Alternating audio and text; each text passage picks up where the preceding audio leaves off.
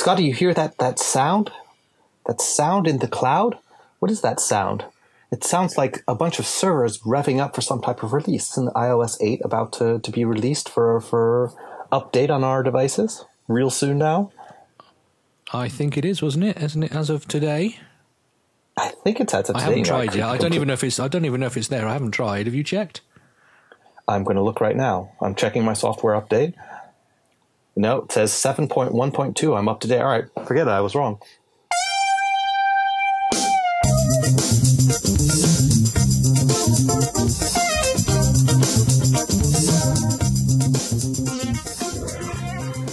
No, but it's got to be. It's got to be soon because the phone is out on Friday, isn't it? So maybe it's tomorrow. It is. Uh, as nobody be. has an idea of when we're recording, we could have just said today, and everyone would have thought we were clever. But now we've ruined it. Oh, Well, not crap. clever, You know, just every on time the we- every time we try to be clever, we just fall all over ourselves. We should probably just give up. I think we should stop pretending that we're sophisticates. I don't think we've convinced anybody at all on that one for quite a long time, John. Anybody who's listened to more than 30 seconds of this show probably has worked out that it's uh, we're not the most intellectual of people when it comes to certain things. We we have we have quality and class in other areas of our lives. Uh huh. okay. We're both pretty good Well- at food. That's true too. Yeah, yeah. So, But uh, anyway. did you, do you have an iOS app that that uh, do you have released with uh, with RemObjects? Any type of toolkit or symbol, or have you done anything for the iOS eight release? Yeah, well, obviously, um, the languages we produce, the Oxygene and the C Sharp language, um, and the Silver language, which is our Swift implementation. No, Silver doesn't um, has has to um, all be ready to work with iOS 8 because even though um, our Silver um, implementation is uh, our Swift implementation is um, aimed at doing Android development, you can, if you wanted to, for some weird reason, use ours to do iOS development.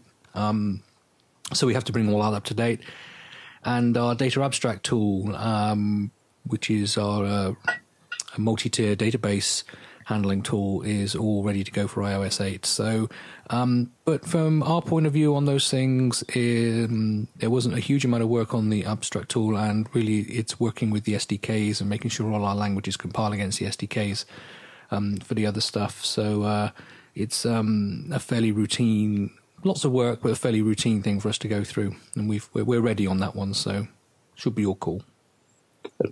He Well, says, I had- hoping the engineering team have been listening. Yeah, that's true. One hopes.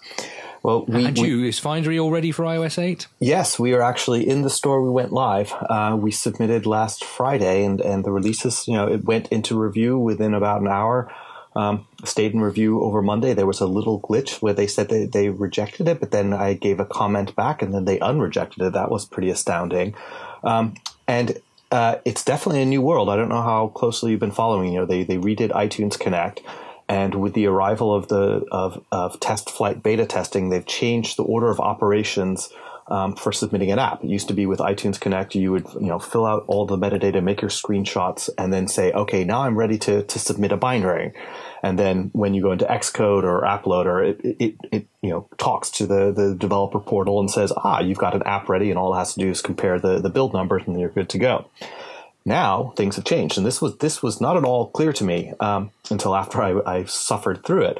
Now, what happens with you register an Apple ID in the preferences in the account preferences of Xcode, but you have to make sure that your Apple ID matches your developer portal and your iTunes Connect. Because what ends up happening is you use the developer portal to to you know you know make sure that you're uh, you know selecting the right team and, and to know about things like uh, you know certificates and and uh, um, and, and that. But then when it comes time to actually submitting the app, you are essentially using your App ID to log into iTunes Connect and find out is there a version ready for you. And an Apple ID can only be associated with one iTunes Connect account, even though it can be part of multiple iTunes developer portal accounts. And this is a subtle and important distinction because, you know, for my own purposes, for Memory Miner and other consulting work I've done over the years, my Apple ID is, is, is you know, as far as iTunes Connect is concerned, is for for managing the release of, of Memory Miner and my other products, um, and not Findery. So it, it, it, I got to the point where I couldn't submit the app while I was logged in on Xcode, and I had to go to a colleague and use his login. and there seems to be all sorts of problems, at least in the last couple of days, with the, with the new release of iTunes Connect, because I was completely unable to invite, you know, a new user to join the iTunes Connect team. Um, it was just there were there were 500 errors that I discovered with the uh, with the with the JavaScript console. So that was that was a bit of a of a change. However, I did work out and figured out that in fact doing beta testing with TestFlight really is simple. And part of the, the, the change that's come across is that they've really separated the submitting of the binary from the readying of a release because you can now submit a binary essentially at any time. And once you've submitted it and it's been processed, you can then make it available for for distribution for for beta. Now until iOS is 8 is actually officially released, you can only do it for your internal team.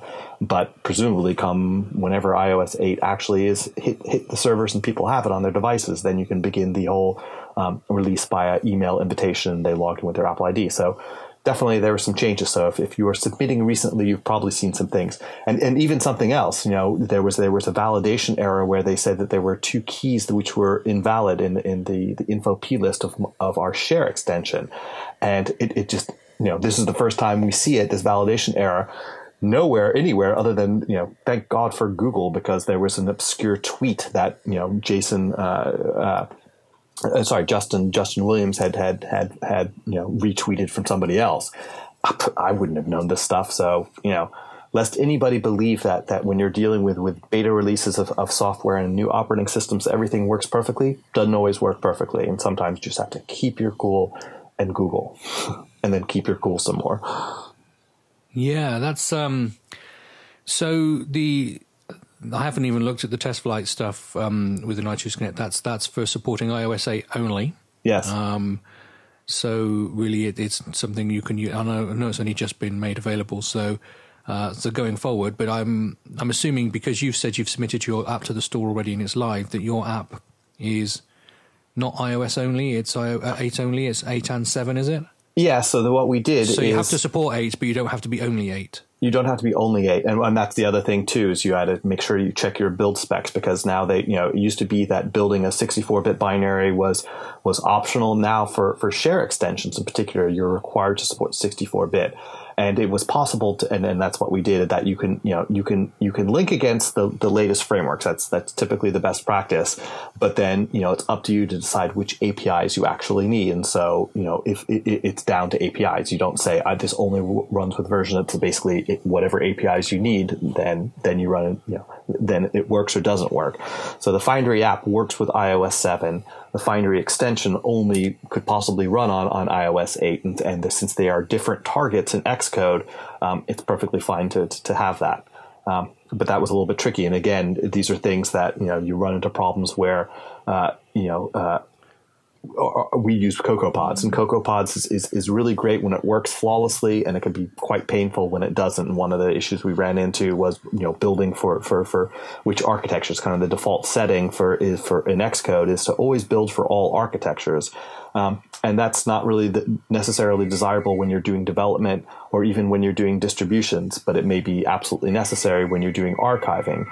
Um, so you know, th- this is really the kind of the minutia, and it's stuff I, I don't love, and, and I'm, I'm grateful for my colleague who's, who's willing to, to step through this stuff because I, I, I start to lose my patience real quick. I, I want to kind of I want to work on the software. I don't want to work on, on on doing build servers or even mucking around with building.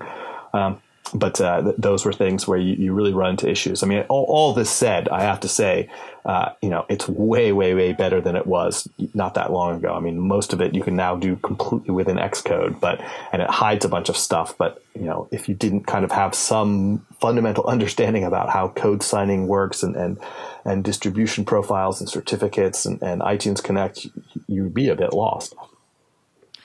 I think. Um yeah, I, I, think it's quite dangerous, isn't it? And, and I think the more integrated it gets, the easier it gets, but equally the chances of making mistakes get higher because you don't necessarily notice things. Yeah. Um, I think it's um, I think it's Daniel Jalkut who who runs a build server, mm. and he just makes sure he makes sure that that build server only has the SDKs um, and the levels that he wants to ship against on it. So there's no possible way he could link against the wrong thing or the the bad thing. So his final builds, I think it's Daniel. If I'm wrong, then sorry, Daniel. Um, his final builds, he knows he knows they're going to be clean. He's not going to pick up anything from development. It's only going to get stuff that's linked in properly, and not happen to have something uh, you know, from a path that's a bit stray on the machine. Um, because he keeps a, he keeps a server just for just for building um, release applications. Um, and you have to say that you know that that might sound a little bit excessive initially, but there's got to be something said for that, really. I, I think it, it's it's absolute necessity. I think that we we at Findery have kind of been, gotten burned on, uh, by not having a build server, but it, it it's it's not an easy thing to do. I mean, it's like yeah, I mean, we as I said, we do use CocoaPods. Um, it's very good. Making it work with with the, the it's been tricky. We should probably revisit it, you know, because it's something where nobody really wants to do it. But at the time when you go do it, you know, you realize how much time it saves you, and especially when you come down to tight deadlines. I mean, it's like it really sucks to think that okay, well, submissions are now starting to be accepted, and that started as of Tuesday when they had the announcement. From then on, you could submit your iOS 8 app, and you basically have a very short window of time to to to, to be there for for when the release becomes available to, to end user hands. So. yeah, we, we do have a dedicated build server for, but it's not just used for um, uh, for release builds. It's used for internal builds and beta builds as well.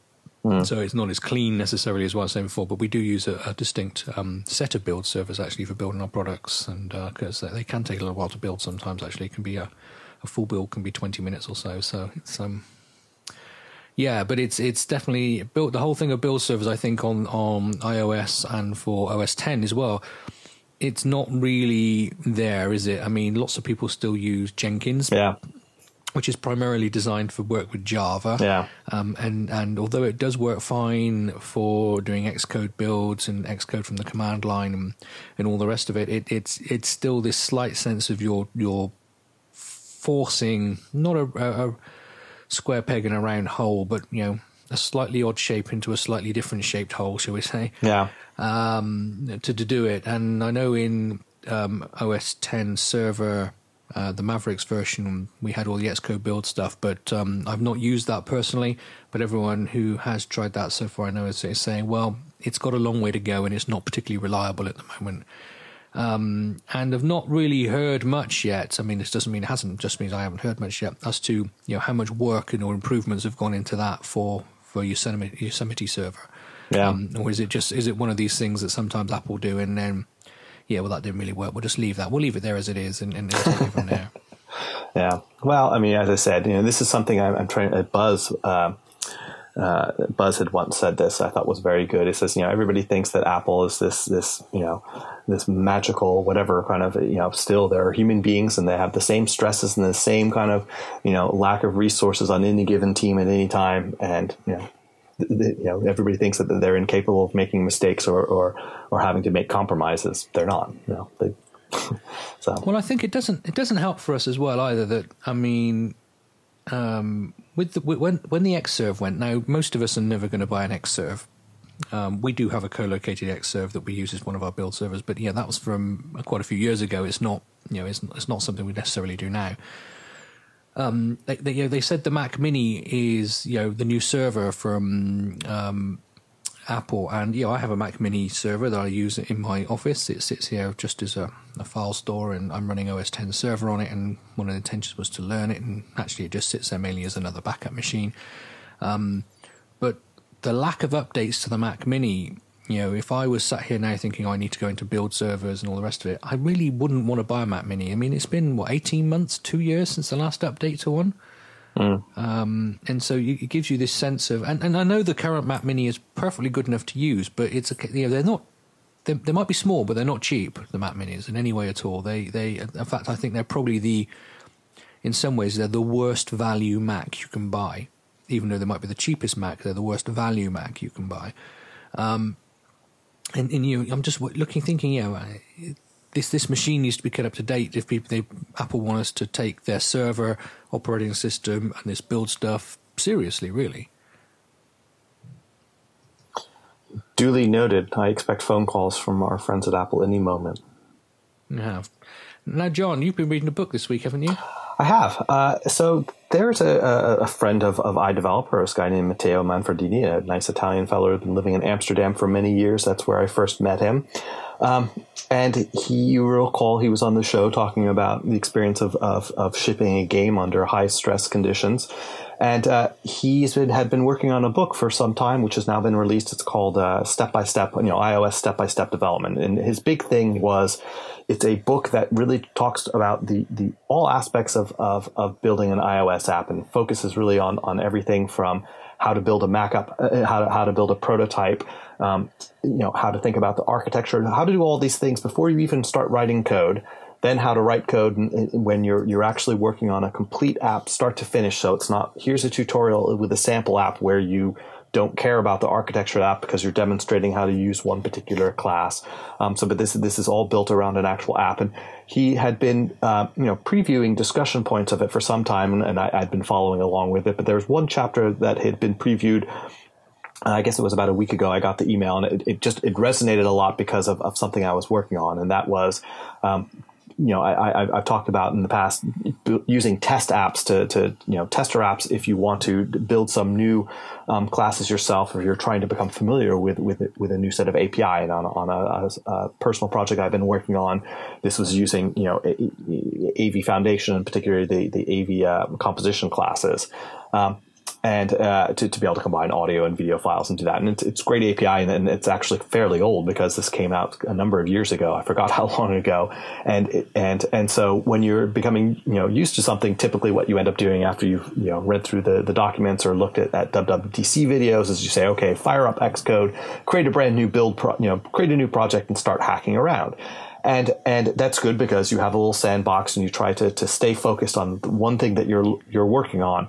But the inevitable result is, as we all know, is that if the project goes forward, you know your initial code tends to come along and then you end up saying oh well i put all this into this one view controller and it's probably not optimal. You have this nagging feeling because you're starting looking at you know a, a thousand lines of code in, in your view controller and you realize that it, it it's not kind of following the, the, the spirit of mvc you're basically putting way too much. The view controller really is just that a, a view controller for arbitrating between the view and and and your controller and not you know to do the things that that are are are best kept separate right? And, and, and in this particular case, having to deal with, you know, a view controller will do things like, you know, show a table view where you might pick a, a, a, an audio track or bringing up the UI image picker and arbitrating that. But when it comes time to, for instance, combining these media elements into a finished product, that code does not belong in your view controller. Yet in order to learn the APIs, that's where it ends up being because you don't necessarily want to create a new class and,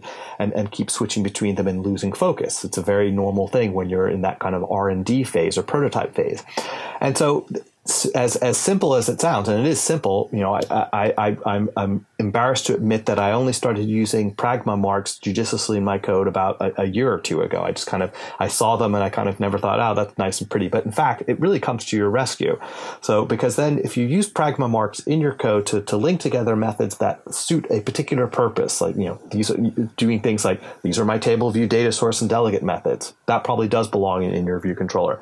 These are my methods that I'm using for composing video. That probably ultimately doesn't want to live in this in this view controller, but it's very very easy in Xcode to see all the methods that are there that are linked together. They don't need to be physically next to each other in the editor. I mean, they they do. They need to be within a, with a, a, a you know a, a pragma mark, and then afterwards, when you're comfortable with what you're doing, you can then say, ah, okay, great, wonderful. I can now take those methods you know, create a brand new class, put them in there, and then instead of doing calling the methods directly in your original view controller, you just make your other controller. And so in this particular case, I called it, you know, my my, my AV compose controller, which was specifically for, for doing that.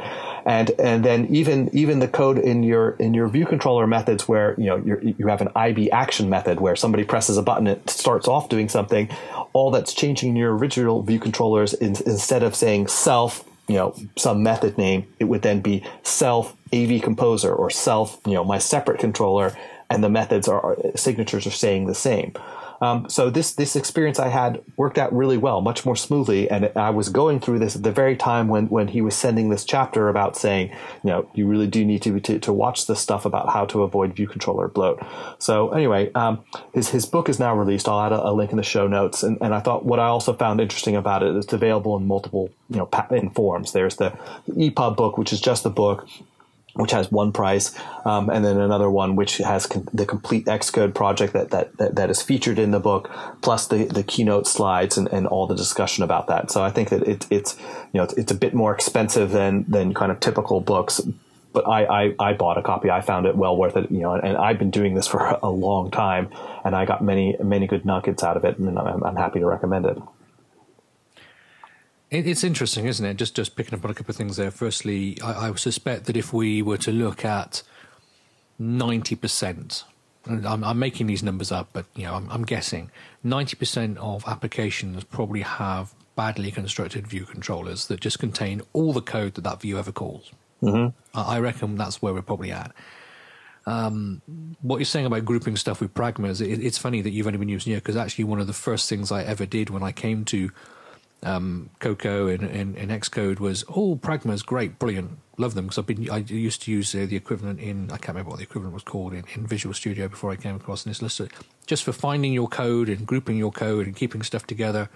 Great for saying, here's all the methods from this delegate. Um, yeah, couldn't live without Pragmas. Um, Pragmas in Swift. I'd, I, I, think originally they weren't, but I seem to remember reading somewhere that maybe they've introduced them now. I can't remember. So let's not talk about it because I don't know. Um, unless you know, John. No, I don't. No. It's in there, and the, and the whole thing about this book and then plus added value. I think that that's becoming quite common. I'm I'm an avid book buyer, John. I, I, am hmm. I'm the sort of person that if I come across a book and I think um, just from reading the title and reading the blurb that it's going to solve one thing for me, one problem, I'll, I'll give someone forty bucks and just buy it.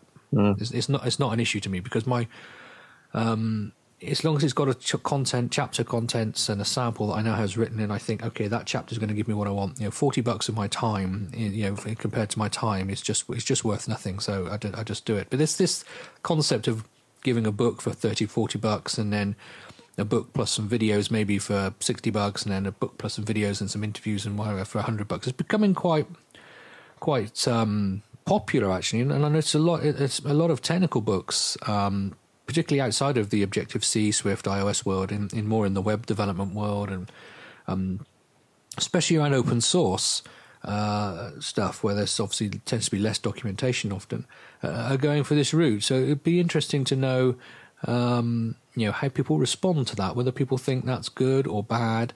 Um, it, I have to be honest. I'll often buy the bottom end, um, and then normally, you know, this is a very good, very good, good sales technique. Um, a bit like an in-app purchase, really. You know, within 30 days of buying the book, you know they will offer you normally the, the people will offer you to upgrade to the next package or the top package for just the difference as it would have been if you bought it straight away or something. Mm. and you're thinking oh i've enjoyed the book. The book's been good. Yeah let's get the extra stuff. So um, that's great. But actually it, it's a way of if it's a way of people who are writing this stuff to actually begin to make a decent return and i don't mean make themselves rich. I mean you know book writing has is, is is not a way to make money. If you're thinking of writing a book because you you want to be rich, then everybody who I know who has written a book, um, even the people with the most successful books, um, um, the vast majority of people I know have written a book, even people with successful books. It doesn't make as much money as for the time they put in. If they've been consulting for that time, they'd have made a lot more money than the book. There might be one or two exceptions, but you know, and the vast majority are you know making peanuts compared to what their consulting time would have been worth. Um, and I think that's become reasonably obvious because, um, with no disrespect to any particular authors or publishers, I think the quality of books has become technical books has got quite low over the last few years. Um, that, that, are coming out through the traditional publishers, I have to say. Mm. whereas this this method of selling books, where you're maybe getting a little bit more back in return for the money, uh, the books are being priced decently at thirty nine dollars, which is you know back up to a, a reasonable price.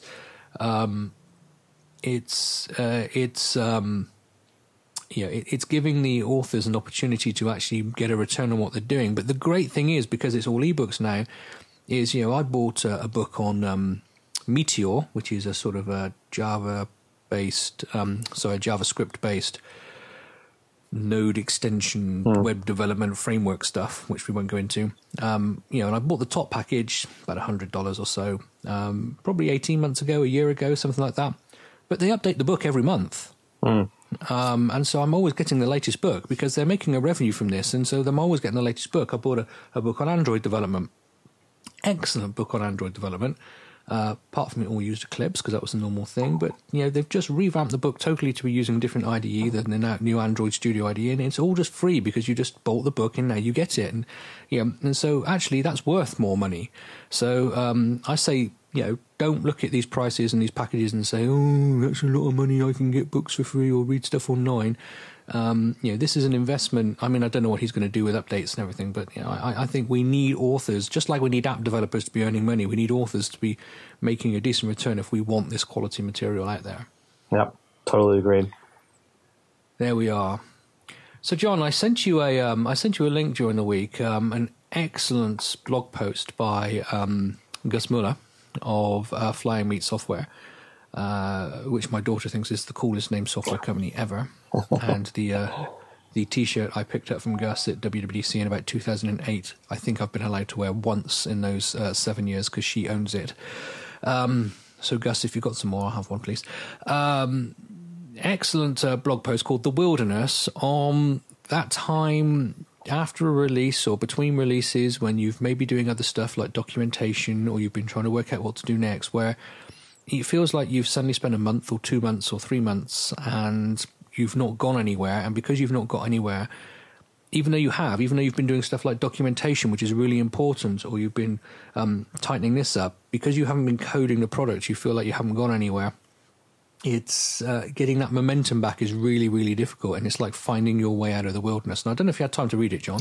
I did. I, it resonated quite a bit. Yeah. So, how, so which bit of it? Which bit of it? Um, uh, you know, struck you?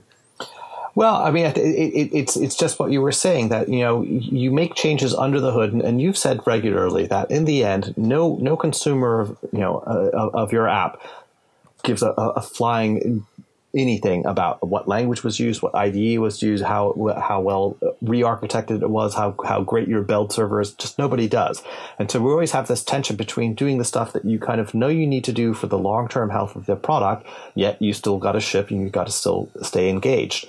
And even and then even if you are have have built an app and you've gotten initial kind of good notices and stuff like that, now you know what's next, and and you know the the, the thing that that comes into it is is where do you find the motivation to keep going, right? You know, and and and he, he what was interesting, says he likened it to, to, to climbing, and it's like you know you could be stuck uh, halfway upside down doing rock climbing, or you know climbing up Everest or whatever, and you're frostbitten, you're wondering if you're going to drop dead, and why am I doing this, and is it worth it?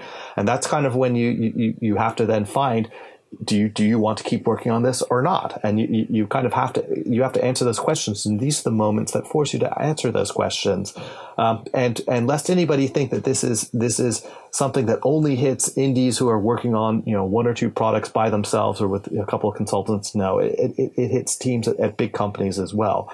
Um, so that, uh, you know, and and, and I, I, feel like I'm going through this. I have been going through this at, at various times over the last five, six, seven, eight years. It isn't. I mean, it's hard to stay. But yeah, there's very little in our lives that we stay 100% motivated all the time, and this is no different to real life. That you know, if you've been, um, you know, if if you've got a big house renovation you're doing, there are parts of it that excite you, and you're really plugging away. But you know, the two months you've spent clearing the yard, you know, there's just no motivation there, or whatever else, yeah. depending on who you are, unless you're a gardener. And so I think this is just a reflection of life, um, and may, maybe because of you know the way we work and, and the way we see results and judge results in our industry, maybe it becomes a little bit more obvious. But this is this is really just a reflection of what we do as life, really, if you ask me. Yeah. Well, and here's something else, and this is again linking it back to very specifics. I, I really do think that the ability to do you know, very easy beta distributions is, is an enormous game changer for developers for two reasons. One is that it's it's a lot easier to, to maintain motivation if you're getting feedback, even if it's negative feedback, even if somebody points out saying, "Hey, you know, here's a, an enormous bug," or "I totally don't get this," th- that's just a huge favor because you're not possibly seeing that because you build something with your own. You, you find yourself in a groove, and and the practice of putting something out for somebody else to look at and look at it with a fresh eye makes all the difference in the world. But in particular, the fact that you can now distribute it to a thousand people that's that's a very very significant number, and it allows you to change how you you, you do your work. And so instead of like entering into this monolithic, you know, progress, you know, monolithic projects like, okay, well, I've made all these mistakes from, from that, that, that cruft that develops from initially having the idea of the app, ah, building a prototype, doing an MVP, getting a first release. Everybody, every project knows that they have this stuff. And I think it is deadly to, to kind of say, well, I'm going to spend a year rewriting it because it pleases my architectural sensibilities. That, that's will almost certainly be the death of, of your app. But, you know, the good news is, is that there is Git. There is, you know, you, you can, in fact, you know, if, if you learn how to do it, you can always be releasing and then you can, you can, you know, it, it's, it's probably tricky to, to, to, to kind of make those context switches where you're in, a mode where I'm going to kind of go and work on this very black box project to, to build a build, you know, make a build server or to re-architect or to adapt, you know, a, a new API or whatever. But I would, I would caution people from, from, from doing it where, it, you know, if it takes more than a couple of sessions to get to some reasonable point of progress where you can ship something and even shipping, saying an initial build server, maybe it's not perfect, but at least it gets something done and, and you ship it and then you can refine it and then you can turn back to, to working on something that's customer facing, user facing, get it out there and, and allow people to test with it it will help with with maintaining that forward momentum and then help you therefore want to do it. I mean, I think it's same thing if, if you, know you used a renovation, you can you, you, know you could build a new deck or something like that, and maybe you know it's not perfect, but the first time that you even if it's unfinished or something, you you take a barbecue out and then you you enjoy something, you know you use it a little bit instead of saying I'm going to keep everything under wraps and have this grand unveiling. It's like everybody thinks that that's the way to do it because that's the way Apple does it, but you know they're Apple and you're not you know and so you, I think it's, it's better to, to have incremental progress to, um, just to, to, to, allow you to, to, to stay motivated enough to keep slogging through things. Yeah, it's interesting because we're working on documentation at the moment at RemObjects. Um, it's, you know, being totally honest here, you know, we produce some really, really good tools um, and products, but the documentation has historically been pretty poor. Um, and part of this is because it's, it's not because anyone's been lazy, because actually, if you looked at it two, three, maybe four years ago, the documentation was excellent, but it it was you know it was like many of us who do documentation. Um, now, okay, we can we could take a step back just for a moment because actually, I think the vast majority of apps probably don't even need documentation these days in any way at all. I mean, do you remember when you used to order your copy of Microsoft Word, or it would turn in a big, a big box with a yeah. with a manual about two and a half inches thick? Um, you felt you had something for your money in those days. Um, and I remember, I think the biggest documentation I ever saw was I think I ordered Borland C++ 3.1, which I think literally came in a box about three feet long of, of books. Um, but uh, yeah, I suspect if you need documentation for your iPhone app or your iPad app, you've probably not got your interface right. Um, and even even more these days, you're seeing less and less documentation for for uh, Mac apps. It's supposed to be intuitive, and only um, only certain things, what I would probably call tools, come with documentation. Funny, have things like text editors or stuff like that, where there's lots of keystrokes. But on the whole, documentation is becoming this thing that's a lot, a lot less. Um, but we produce developer tools, and as we I think we are talking just before we came on, APIs and developer tools still need documentation. Um, so yeah, the documentation was really, really good. It had been done really, really well, sort of three or four years ago. But it was done as this huge documentation effort, and then you know it, it wasn't been made continual, and um, you know, so therefore then got out of date, and it became another huge job to do, um, to the point that you know it's a very high priority job for us now. Um, but we're going through this discussion. We're, we're, we're, we've decided to revamp our documentation totally, and we're moving it from um, a, a, wiki, which we, we, we were using, but um, I don't know about you, John, but I find wikis quite confusing. Um, yeah. I think it's very easy easy to get lost in a wiki. I think it's great. They're great for they're great for following endless trails of, of trivia that you just don't really want to. Yeah, you don't mind. You're just on a journey. But if you're trying to find your way around backwards and forwards things, I, I get I get very lost in wikis personally. Maybe that's just me being stupid. Um, so we're moving from a wiki to a system that's based on the Jekyll static, uh, static, static blogging system, but it's great for websites. Um, incredibly powerful. You can write your own plugins for it in Ruby, and uh, we, are doing all our documentation in Markdown with lots of tags in that get changed to things as it builds a site. So that's really, really powerful. Maybe I'll talk about that to another extent some other time. But our point that we're sort of having discussions about now is is do we, you know, do we wait till we just got three or four articles, three or four parts, you know, three or four pages or 10 pages or whatever of our documentation, which is going to end up being, you know, hundreds of pages. But do we just wait till we've got 10 and then start releasing it? Um, probably go through some flack of saying, well, there's only 10 pages, that's pathetic. But also getting maybe all those 10 pages are a really good start and getting loads of feedback on it. Um, so putting up, you know, having a gain and some pain, or do we wait till it's all done? Um, and so this conversation has been quite useful because I think actually that thing that, you know, seeing our documentation as a living document that's just going to constantly be on the go. Therefore, it's never going to be complete. Therefore, getting into this just dripping out things out, making a change every week, doing whatever else.